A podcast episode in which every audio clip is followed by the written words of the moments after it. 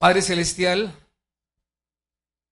te rogamos que tu palabra nos permita contemplar tu grandeza y tu maravilloso poder creador y salvador. Te ruego, mi amado Señor, que tu palabra nos anime a aumentar nuestra fe en la obra redentora de Cristo. Que podamos ser verdaderos portadores de tu evangelio. Y como instrumentos de gracia podamos llegar a los que están separados de la cruz.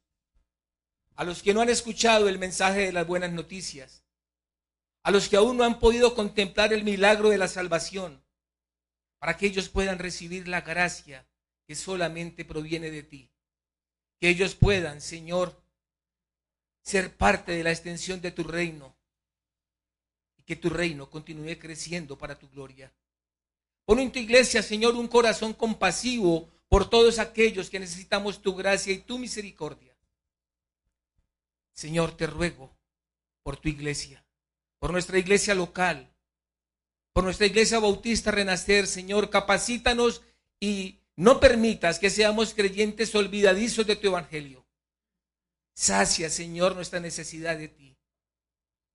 Padre, en mi debilidad y en mi necesidad de ti, te ruego que uses a tu siervo, porque siento temor y temblor ante la exposición de tu palabra. Te lo ruego, Señor, mientras esperamos ansiosamente la segunda venida de nuestro glorioso Señor y nuestro Salvador Jesucristo, en quien te oramos. Amén. Mis hermanos, considero que la gran mayoría de nosotros, la gran mayoría de las personas, no todas, necesitamos que nos repitan generalmente las cosas. Somos seres de memoria a mediano plazo nos deben repetir constantemente para poder captar las cosas. No sé si solamente le suceda eso a ustedes o a mí, no sé. Pero en la medida que vamos avanzando en la edad, el problema se va volviendo mayor. Vamos empezando a olvidar las cosas.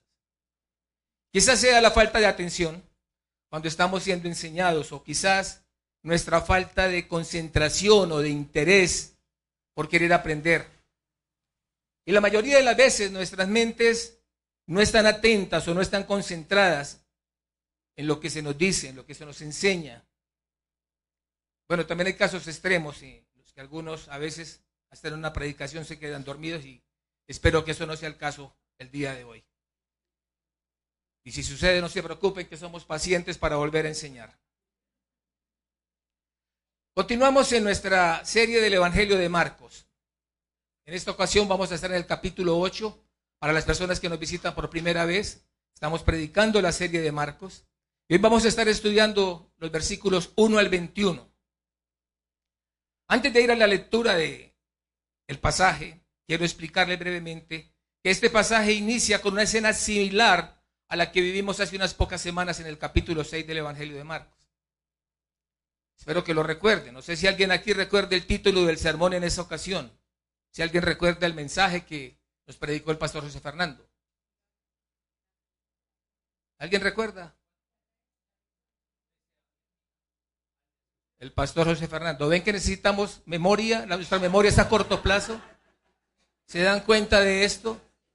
Hemos olvidado el mensaje del pastor José Fernando, que nos predicó en esa ocasión.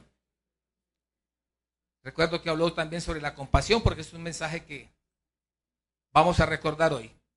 Es por esta razón que el Señor es paciente enseñando a sus discípulos exactamente como lo hace con nosotros. Y por eso la necesidad de volver a realizar una escena similar.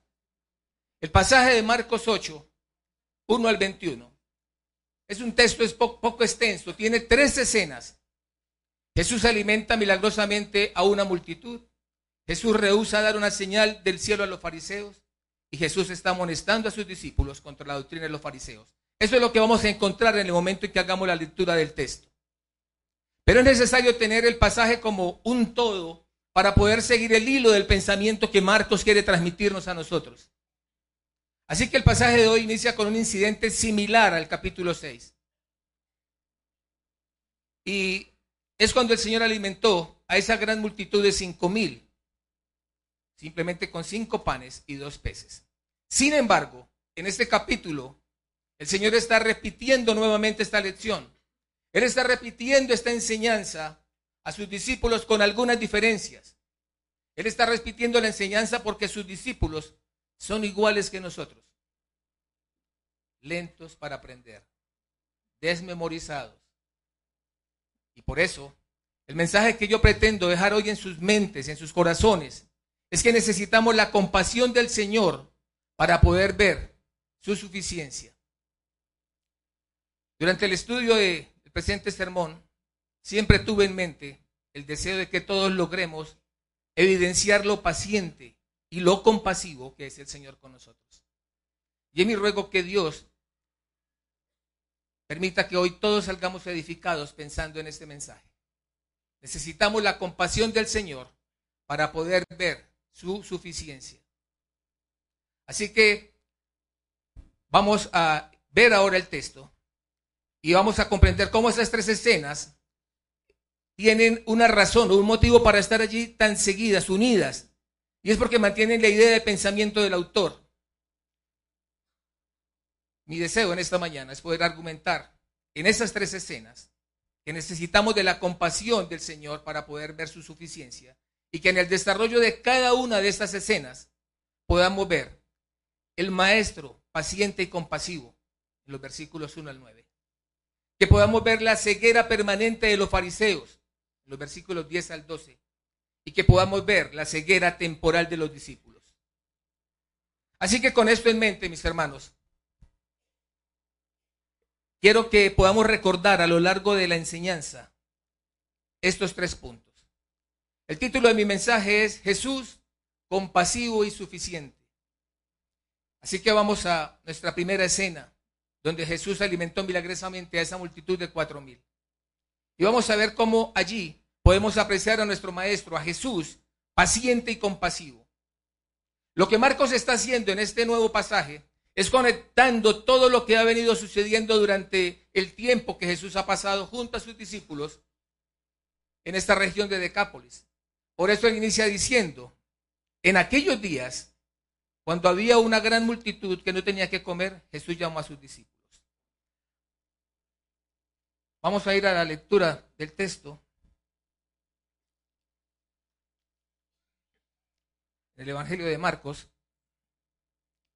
capítulo 8, versículo 1 al 21. En aquellos días, cuando había de nuevo una gran multitud que no tenía que comer, Jesús llamó a sus discípulos y les dijo, tengo compasión de la multitud porque ya hace tres días que están junto a mí y no tienen que comer. Y si los despido sin comer a sus casas, desfallecerán en el camino, pues algunos de ellos han venido de lejos. Sus discípulos le respondieron, ¿dónde podrá alguien encontrar lo suficiente para saciar de pan a estos que están aquí en el desierto? ¿Cuántos panes tienen? Les preguntó Jesús. Ellos respondieron, siete. Entonces mandó a la multitud que se recostara en el suelo y tomando los siete panes, después de dar gracias, los partió y los iba dando a sus discípulos para que los pusieran delante de la gente, y ellos los sirvieron a la multitud. También tenían unos pocos pececillos, y después de bendecirlos, mandó que esos también los sirvieran. Todos comieron y se saciaron y recogieron de lo que sobró de los pedazos siete canastas. Los que comieron eran unos cuatro mil. Jesús los despidió y subiendo enseguida a la barca con sus discípulos se fue a la región de Dalmanuta. Entonces salieron los fariseos y comenzaron a discutir con él, buscando de él una señal del cielo para poner a prueba a Jesús. Suspirando profundamente en su espíritu dijo, ¿por qué pide señal esta generación? En verdad les digo que no se le dará señal a esta generación. Y dejándolo se embarcó otra vez y se fue al otro lado del lago. Los discípulos se habían olvidado de tomar panes y no tenían consigo en la barca sino solo un pan. Jesús les encargaba diciendo, tengan cuidado, cuídense de la levadura de los fariseos y de la levadura de Herodes. Y ellos discutían entre sí que no tenían panes. Dándose cuenta, Jesús les dijo, ¿por qué discuten que no tienen panes? ¿Aún no comprenden ni entienden? ¿Tienen el corazón endurecido? ¿Teniendo ojos no ven? y teniendo oídos no oyen? ¿No recuerdan cuando partí los cinco panes entre los cinco mil? ¿cuántas cestas llenas de pedazos recogieron? Doce le respondieron. Y cuando partí los siete panes entre los cuatro mil, ¿cuántas canastas llenas de los pedazos recogieron? Siete, le dijeron. Entonces les dijo, ¿aún no entienden?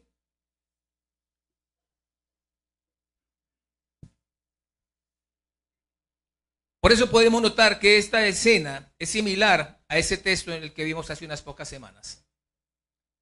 Y aquí observamos cómo el Señor en esta escena, Marcos está conectándonos nuevamente con todo lo que ha venido sucediendo durante este tiempo que Jesús ha estado por toda la región de Decápolis. Por eso él está diciendo, en aquellos días cuando había de nuevo una gran multitud que no tenía que comer, Jesús llamó a sus discípulos. Tengo compasión, les dijo. Porque la multitud estaba tan sumergida en sus enseñanzas que llevaban ya tres días con él. Tres días siendo ministrados, tres días siendo enseñados. Y ellos se olvidaron que se estaban quedando sin sus provisiones. Ellos se olvidaron que se estaban quedando sin alimento. Y Jesús no quería despedirlos sin comer. ¿Por qué? Porque esto implicaba que posiblemente ellos pudieran desfallecer en el camino. Hay que tener en cuenta que ellos venían de muy lejos para ser enseñados por Jesús. Esa expresión de compasión de nuestro Señor debe llenarlos a ellos de esperanza, así como debe llenarnos a nosotros de esperanza saber que Jesús mismo tuvo compasión por sus discípulos y tiene compasión por nosotros, la misma compasión que lo llevó a la cruz. Al comparar los evangelios, notamos que siempre los evangelistas están diciendo, Jesús fue llamado a compasión. Pero es solo aquí, en el Evangelio de Marcos, donde por una sola vez Jesús mismo es quien está abriendo su corazón. Él es quien está diciendo, tengo compasión de la multitud. Tengo compasión porque llevan tres días conmigo y no tienen que comer. ¿Se le están agotados sus provisiones? ¿Están en el desierto?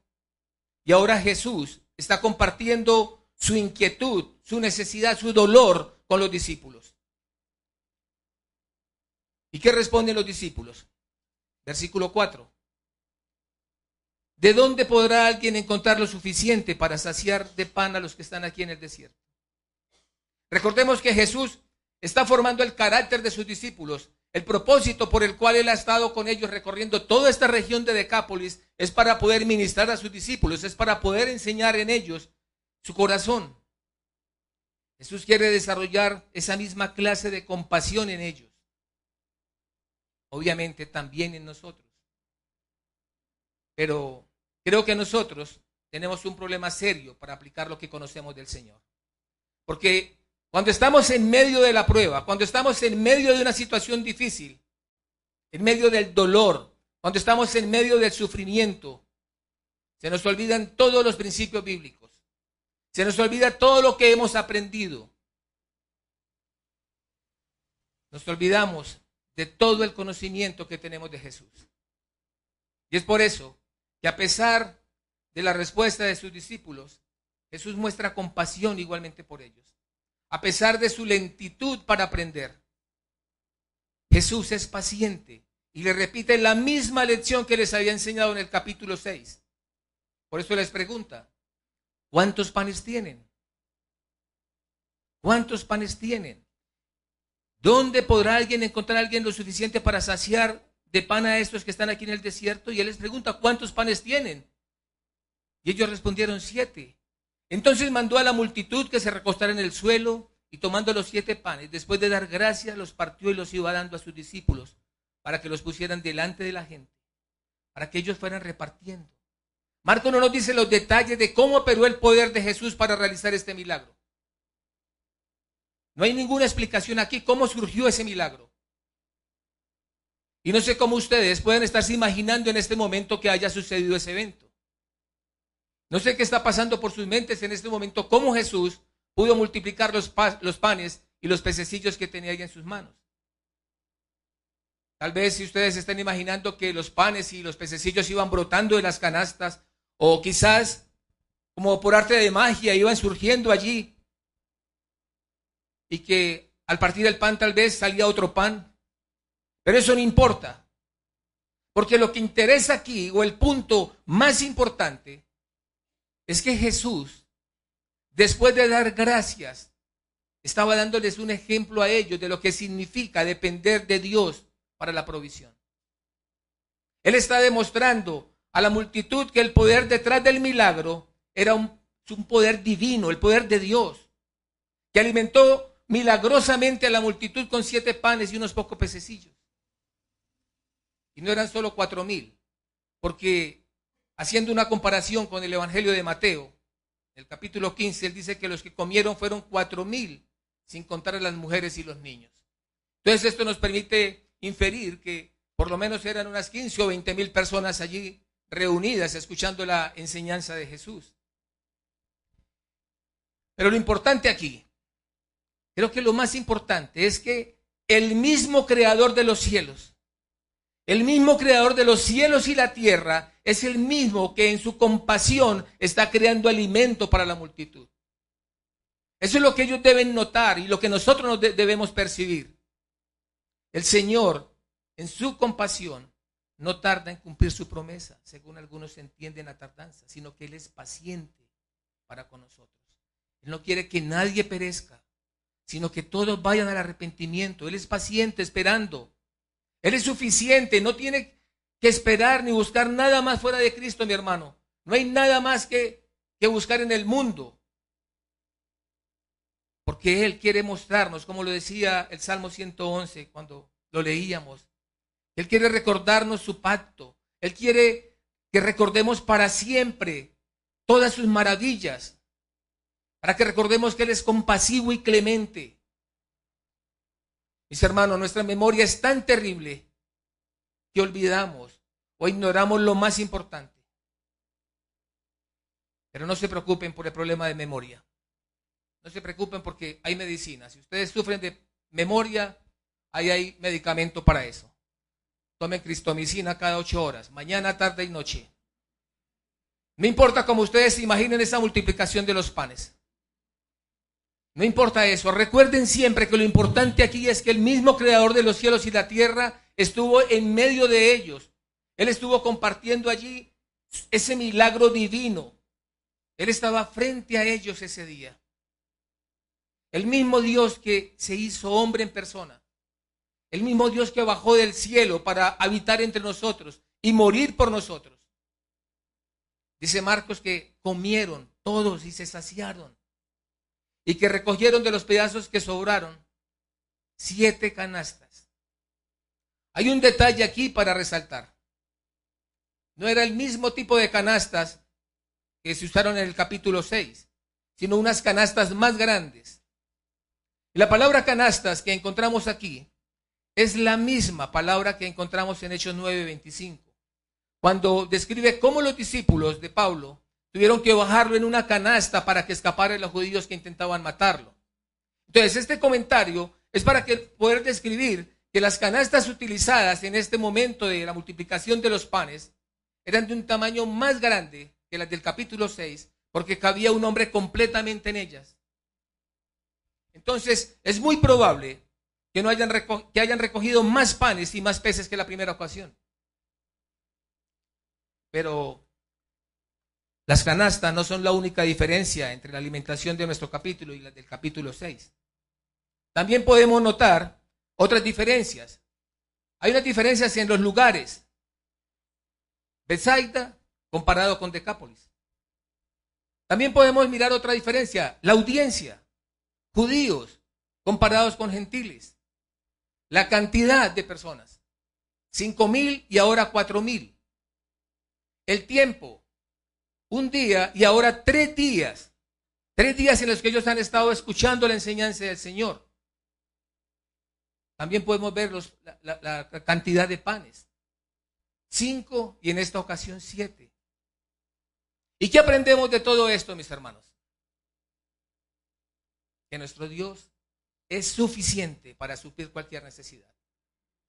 Jesús no solo sació de hambre la multitud de sus discípulos, sino que también sació la ira de Dios por causa de nuestro pecado.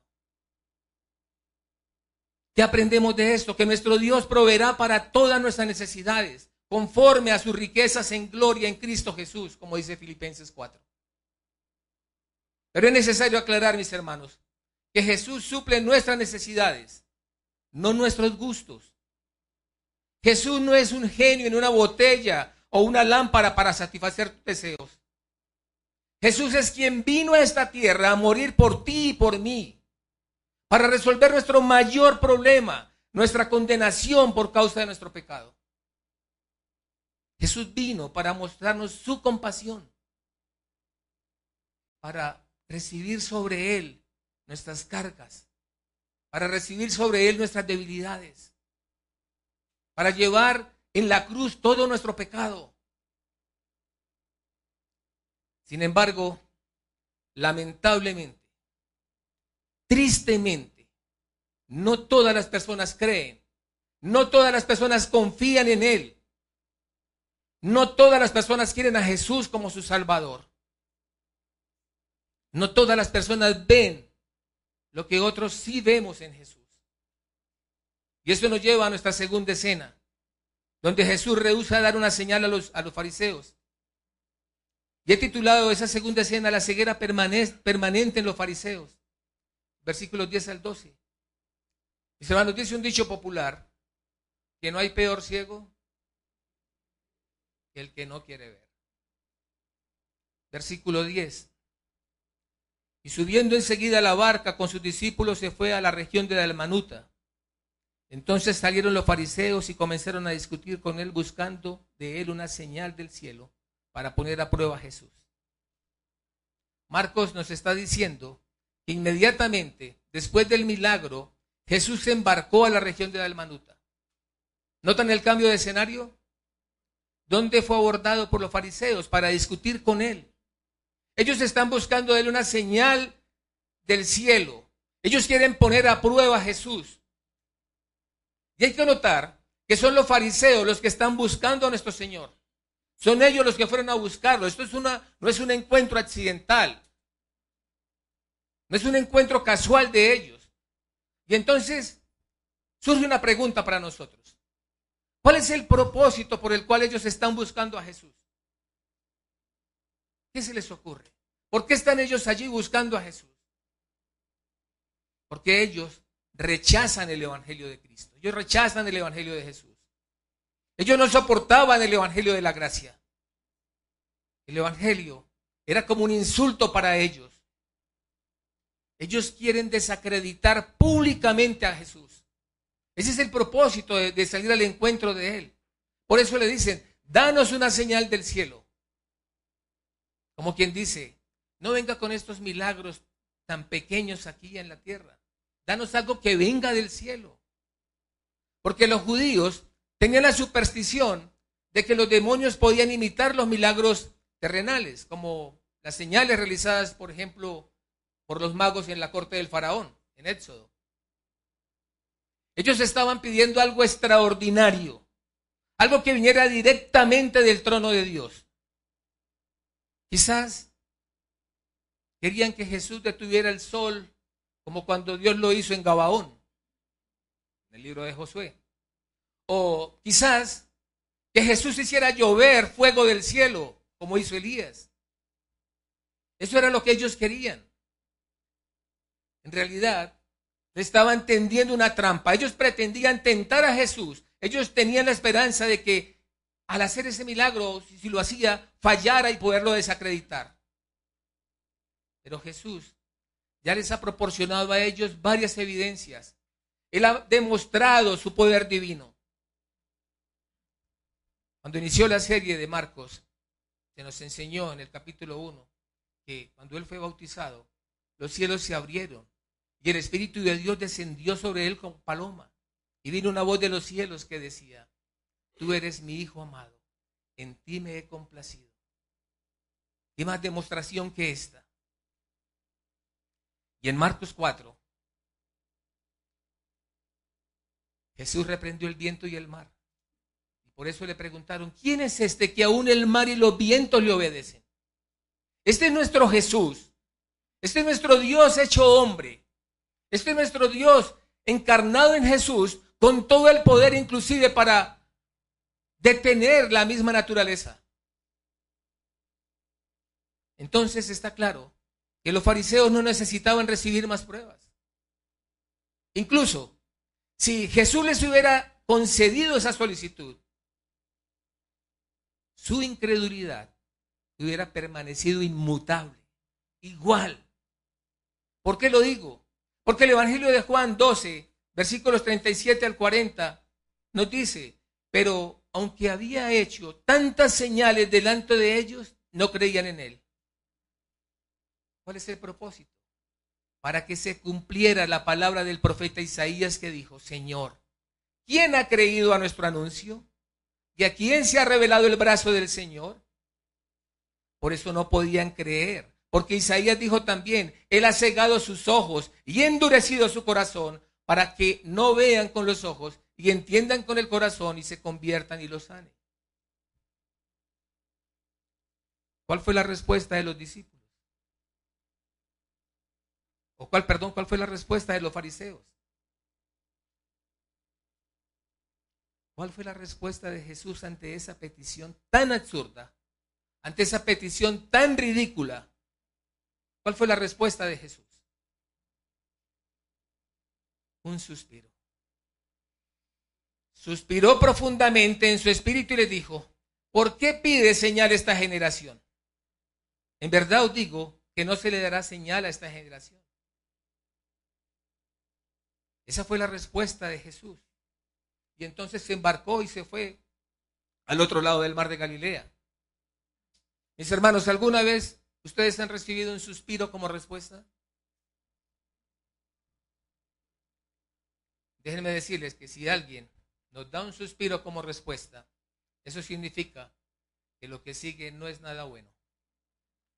Ahora, imaginen por un momento cómo fue el suspiro de Jesús. Fue un suspiro profundo, manifestando su respuesta, su fuerte reprensión sobre estos hombres que estaban rechazándolo a él como el Mesías. Esa fue la manifestación de Jesús. A ellos no les importó tener en cuenta todas las evidencias que los señalaban a él como el Mesías. Y para entender todo esto, es necesario que apoyarnos en el Evangelio de Juan, porque hay una escena similar donde se presentó una situación igual. Le dijeron, en Juan capítulo 6, le dijeron entonces, ¿qué pues haces tú como señal para que veamos y te creamos? ¿Qué obra haces? Nuestros padres comieron el maná en el desierto, como está escrito. Les dio a comer pan del cielo. Y entonces Jesús les dijo, en verdad, en verdad os digo, no es Moisés el que os ha dado el pan del cielo, sino que es mi Padre el que os da el verdadero pan del cielo. Porque el pan de Dios es el que baja del cielo y da vida al mundo. Jesús literalmente les está diciendo, ¿ustedes creen que Dios validó a Moisés porque le dio de comer el pan en el desierto? No. Él está diciendo, yo soy el verdadero pan que descendió del cielo para darles vida. Yo soy el pan de vida. Él descendió del cielo para saciar nuestra necesidad de un Salvador. Jesús les está diciendo, ustedes me están pidiendo que les dé una señal y no se están dando cuenta que yo soy la señal. Si ustedes no creen a pesar de lo que han visto en mí, no van a creer de ningún modo. Porque yo soy la señal. No existe una señal más convincente que yo. Eso es lo que les está tratando de decir. En pocas palabras, ustedes no verán otra señal porque no hay otra señal. Él es la señal. Eso nos permite recordar, mis hermanos, ese dicho popular. No hay peor ciego que el que no quiere ver. Por eso es que el hombre necesita de la compasión del Señor para poder ver la suficiencia de Dios para poder ver la suficiencia de Jesús. ¿Saben por qué Jesús no respondió a la pregunta de los fariseos? Porque ellos eran legalistas. Porque ellos elevaron sus tradiciones rabínicas a un lugar de autoridad igual que las escrituras, como dice Marcos 7, 8. Porque ellos no necesitaban más pruebas, sino arrepentimiento.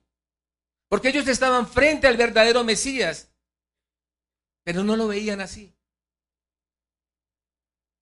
El hombre sabe que Dios existe. El hombre sabe, lo ha hecho evidente, Dios lo ha hecho evidente por medio de la creación del mundo. el hombre lo sabe. Dios ha hecho sus atributos invisibles sus atributos invisibles, su eterno poder y su divinidad se han visto con toda claridad por medio de todo lo creado. El hombre sabe en el fondo de su corazón que Dios creó los cielos y la tierra. El hombre sabe que la luz vino al mundo, pero él prefirió las tinieblas. La petición de los fariseos está demostrando la dureza de su corazón. Para Jesús, no vale la pena hacer el mismo esfuerzo para tratar de convencerlos de lo contrario. Su respuesta simplemente fue un suspiro. Y quiero hablar a las personas que quizás también están rechazando a Jesús, están dudando de nuestro Salvador. Quizás a quienes están aquí esta mañana sin Cristo, a quienes aún dudan. Permítame darles una advertencia, mis amigos. Hay una línea de no retorno. Hay una línea conocida únicamente por Dios, donde termina toda oportunidad de arrepentimiento. Es la misma línea que cruzaron los fariseos, la misma línea que ellos cruzaron ese día cuando cerraron para siempre las puertas de la salvación, rechazando a Jesús. Es muy probable que ellos no volvieran a ver a Jesús nunca más. Nuestro Señor estaba terminando su recorrido por la región de Decápolis. Él ya estaba saliendo de Galilea. ¿Ustedes saben lo que es una vida sin Jesús? ¿Saben lo que es una vida sin Dios? Es un infierno, mis amigos. Por eso ruego al Señor que ustedes anhelen el milagro de la salvación, que anhelen ver el Evangelio de Cristo, que ustedes no sean abandonados, sino que ustedes abandonen la ceguera para que puedan ver la hermosura de la obra de la cruz. Y ustedes puedan creer en la resurrección. Y ustedes puedan creer en la obra redentora de Cristo. Viéndolo resucitar al tercer día, creyendo en esta obra. Y siguiendo el hilo del autor, vamos a nuestra tercera y última escena. Jesús amonesta a sus discípulos contra la doctrina de los fariseos. Y he titulado esta escena la, la ceguera temporal de los discípulos. Versículo 13. Y dejándolos se embarcó otra vez y se fue al otro lado del lago. Y dejándolos, y dejándolos. Jesús ahora abandona a los fariseos entran en la barca y se van al otro extremo del mar de Galilea. Y Marcos dice que el Señor los dejó y se fue al otro lado. Y no se trata simplemente de un traslado, lo que Marcos está resaltando es un abandono. Mis hermanos, el principio de este versículo está explicando las consecuencias gravísimas de la incredulidad. Eso es lo que Marcos está tratando de decirnos a nosotros. Luego de haber rechazado a Jesús, Luego de haberle ignorado, Jesús los abandona. Esas son las consecuencias graves. Esa es la idea de pensamiento de Marcos. Él nos está diciendo que Jesús los abandonó como resultado o consecuencia de su ceguera. Ellos desde hace mucho tiempo estaban rechazando al Mesías. Pueden ir a Marcos 3.6 y ver cómo lo rechazaban. Ellos estaban tramando junto con los herodianos ¿Cómo lo podían destruir? Y este es un contraste ahora que nosotros podemos notar. Mientras los fariseos, por su ceguera, siguen las tinieblas, las multitudes y sus discípulos ahora siguen a Jesús. Ellos siguen la luz.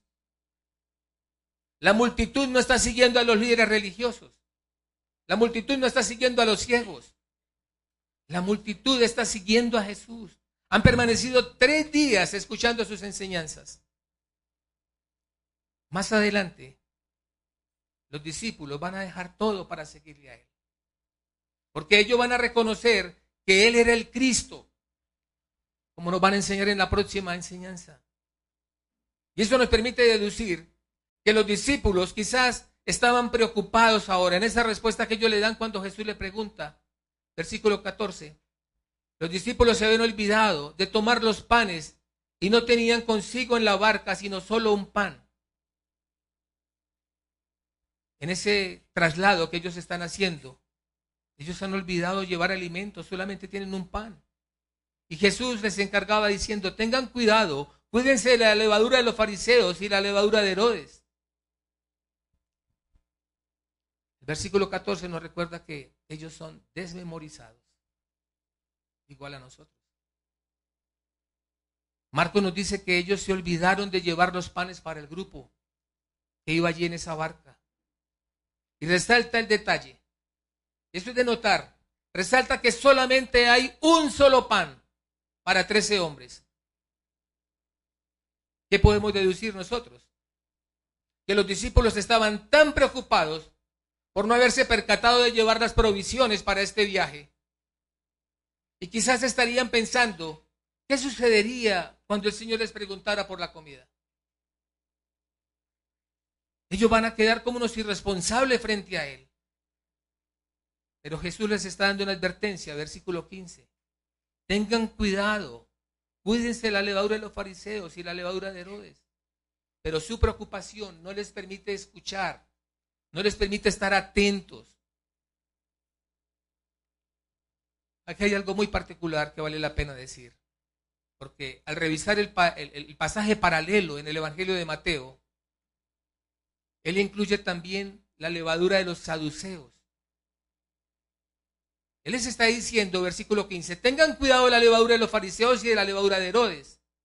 Pero al mirar el, pasaje de Mateo, el, mismo, la misma enseñanza que está dando allí Mateo, él se ha observado que también está allí diciendo que tengan cuidado la levadura de los saduceos. Y si unimos los dos textos, entonces podemos notar que hay tres grupos de influencia en la sociedad de aquel tiempo. Están los fariseos, son los legalistas. Ellos creían ganar el favor de Dios por medio de su obediencia a la ley, por sus hechos exteriores, externos, pero no del corazón. Por eso Jesús, ustedes recuerdan que les decía hipócritas. Están también los saduceos. Este grupo no creía en la resurrección.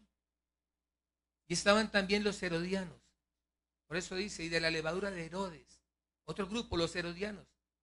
Este grupo era un partido político religioso que favorecía los planes de Herodes, Antipas. Ellos creían que solamente por la intervención de su dinastía podía mantenerse la posición del pueblo judío. Eran como los secularistas de la época. Pero también hay que notar que hay un cuarto grupo. ¿Quiénes son? La multitud que está siguiendo a Jesús. Este grupo es diferente a los otros grupos todos seguidores y creyentes de Jesús, exceptuando a Judas. Por eso el versículo 15, cuando el Señor les está diciendo, cuídense la levadura de estos grupos, Él está hablando metafóricamente de la levadura como un elemento que destruye todo lo que toca. Cuídense de las falsas enseñanzas. ¿Y cuál es la reacción de los discípulos? Versículo 16 y ellos discutían entre sí que no tenían panes. Esa era su preocupación. Esa fue su reacción. El Señor está hablando algo tan serio, tan serio, pero la preocupación de los discípulos no les permite prestar atención. Están preocupados porque ellos solamente tienen un solo pan. Esa es su preocupación. Al estudiar esta porción de la escritura, es necesario que comparemos la misma escena vista desde el Evangelio de Mateo para poder comprender la razón de su falta de atención. Porque ellos no le están brindando la atención que requiere la enseñanza de Jesús en ese momento. Ustedes van a Mateo 16, versículo 8, dice, pero Jesús, dándose cuenta, dijo, hombre de poca fe, ¿por qué discutís entre vosotros que no tenéis pan? Este es el punto clave aquí del pasaje. El Señor está hablando de algo tan serio, pero la, la preocupación por falta de pan era el resultado de su falta de fe. Ahí está la clave de este texto. Así como cuando nosotros estamos en el clima de la prueba, cuando estamos en el punto climático de nuestro sufrimiento, que nuestra preocupación nos hace olvidar que tenemos un Salvador. ¿Les ha pasado a ustedes algo así? La falta de fe en los discípulos estaba produciendo su preocupación. Pero Jesús sabe qué está pasando con ellos. Él se da cuenta y ahora les pregunta, versículo 17, ¿por qué discutís que no tenéis pan? ¿Aún no comprendéis ni entendéis? ¿Tenéis el corazón endurecido? Jesús los está trayendo esa la realidad. ¿Por qué, mis hermanos? Porque un corazón nacido de nuevo puede producir o padecer cierto grado de endurecimiento lo que no les va a permitir entender o asimilar la palabra de Dios. Ellos apenas están empezando a caminar con Jesús. Así como quizás muchos esta mañana aquí, que apenas están entendiendo el Evangelio de Cristo, que aún hay dudas en sus corazones. Pero mis hermanos y mis amigos, tengo la certeza de que el que inició la buena obra a terminar. Jesús sabe lo que está pasando. ¿Aún no comprendéis ni entendéis? ¿Tenéis el corazón endurecido? El Señor va más allá y les dice, versículo 18, teniendo ojos no ven y teniendo oídos no oyen. El Señor les está recordando Isaías 6. La misma cita que ya les había dicho a los mismos fariseos en Marcos capítulo 4. Es así como si Él les estuviera diciendo, ¿ustedes también están reaccionando como los incrédulos? ¿Ustedes también están actuando así como ellos? ¿Acaso no recuerdan cuando partí los cinco panes entre los cinco mil? ¿Cuántas cestas llenas de pedazos recogiste? Aquí quiero pedirles algo. Y es que vayamos a la imaginación del texto. Vamos a, mirar esto como ahora que el Señor me ha provisto de nietos, pensaba en, esta, en este pasaje, preguntándoles a ellos, como cuando se le preguntan a los niños, está aquí el Señor, diciéndoles, ¿cuántas cestas llenas de pedazos recogiste? Y ellos allí como niños regañados dijeron, doce. Y cuando partí los siete panes entre los cuatro mil, ¿cuántas canastas llenas de los pedazos recogiste? Y ellos qué dijeron? Siete. ¿Y aún no entendéis? Mis hermanos, aparentemente esto genera risa. Y nosotros quisiéramos como ser duros con los discípulos del Señor. Pero debemos reconocer que nosotros en muchas ocasiones somos como ellos. No entendemos. Se nos dificulta ir a unir los puntos. Se nos dificulta. Y debo reconocer esta mañana frente a ustedes, abrir mi corazón y reconocer que durante la preparación de este mensaje, tuve lágrimas. Porque igual que los discípulos, no entendía. Leí este texto varias veces, estos versículos del, del 14 al 21, y no lograba entender lo que el Señor quería decir a los discípulos. Se me dificultó muchísimo.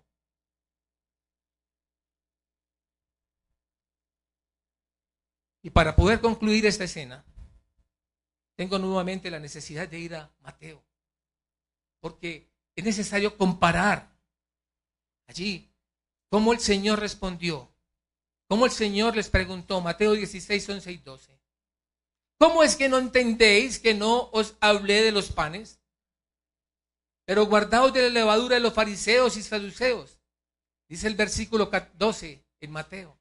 Entonces entendieron que no les había dicho que se guardaran de la levadura de los panes, sino que de la enseñanza de los fariseos y saduceos. Y podemos agregar ahí los herodianos. Los discípulos finalmente entendieron porque su ceguera era temporal. Era necesaria la compasión del Señor para que ellos pudieran ver su suficiencia.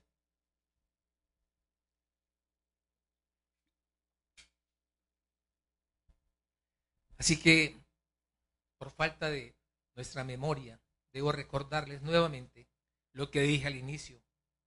Somos tan débiles en nuestra memoria que necesitamos la compasión del Espíritu Santo de Dios para poder ver la paciencia y la suficiencia de Jesús. Necesitamos de su Espíritu Santo para que nos constriña, nos exija, para que nosotros podamos entender, para que nosotros podamos comprender y recordar su palabra. Quisiera preguntarles, ¿quién de ustedes en su vida de cristianos no ha tenido conflictos, no ha tenido problemas, situaciones difíciles? ¿Quién de ustedes no ha vivido esos momentos? ¿Quién de ustedes en medio de la prueba, en medio del sufrimiento, no se ha olvidado de la fidelidad de Dios? Somos tan desmemoriados que olvidamos fácilmente la obra de la cruz. Nosotros queremos actuar por nuestra propia sabiduría, queremos actuar en nuestras propias fuerzas y olvidamos que Dios ofreció a su Hijo Jesucristo como sacrificio por nuestros pecados. Olvidamos que Cristo, por su gran amor, gratuitamente nos declaró inocentes. Eso es gracia. Olvidamos que Cristo pagó nuestras deudas. Olvidamos su fidelidad. Mis hermanos, es por su suficiencia que nos da a conocer su justicia. Nos muestra que Él es justo, y que nos hace justos delante del Padre por tener fe en Él. Jesús está terminando su recorrido por, su recorrido por Galilea, alimentado a la multitud con la creación de una comida sobrenatural. Está anticipándonos sus glorias venideras del reino, en el cual todos los redimidos, judíos y gentiles, vamos a participar un día de ese banquete en la celebración del Cordero. Nos está diciendo que satisfacer el hambre física de la multitud después de tres días requirió compasión y poder sobrenatural. Que Él es suficiente para salvar y saciar nuestras almas por toda la eternidad. Para que recordemos que Él es compasivo, misericordioso y suficiente. Y recordar esto nos permite a nosotros celebrar la Santa Cena. Cuando celebramos la Cena del Señor, estamos recordando que Jesús es el verdadero pan de vida, que el Hijo de Dios se hizo hombre, que Él habitó entre nosotros para morir en una cruz, derramando su sangre para el perdón de nuestros pecados. Nuestra celebración es para recordar que hemos sido alimentados en nuestra fe, que hemos sido alimentados por causa de su sacrificio en la cruz, donde Él tomó nuestros pecados.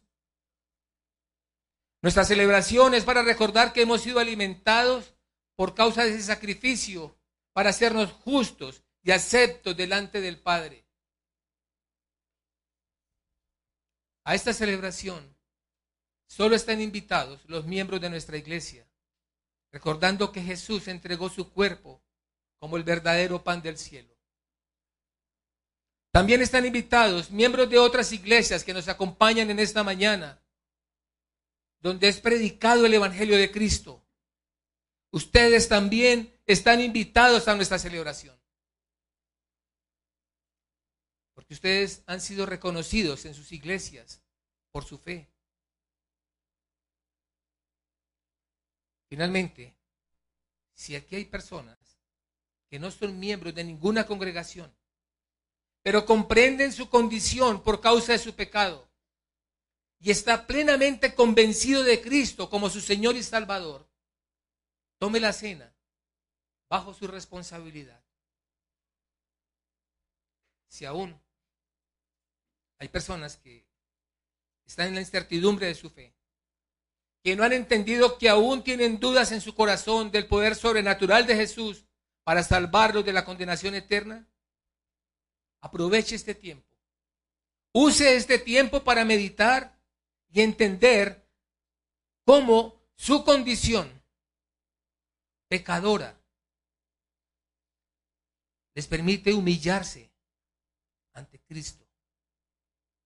Cómo les permite entender, como los discípulos, que Jesús es suficiente. Que su meditación les lleve al arrepentimiento y a la fe. Y le ruego, mi hermano y mi amigo, quédese sentado y ruegue al Señor que tenga compasión y misericordia por su condición y anhelo de alcanzar su gracia.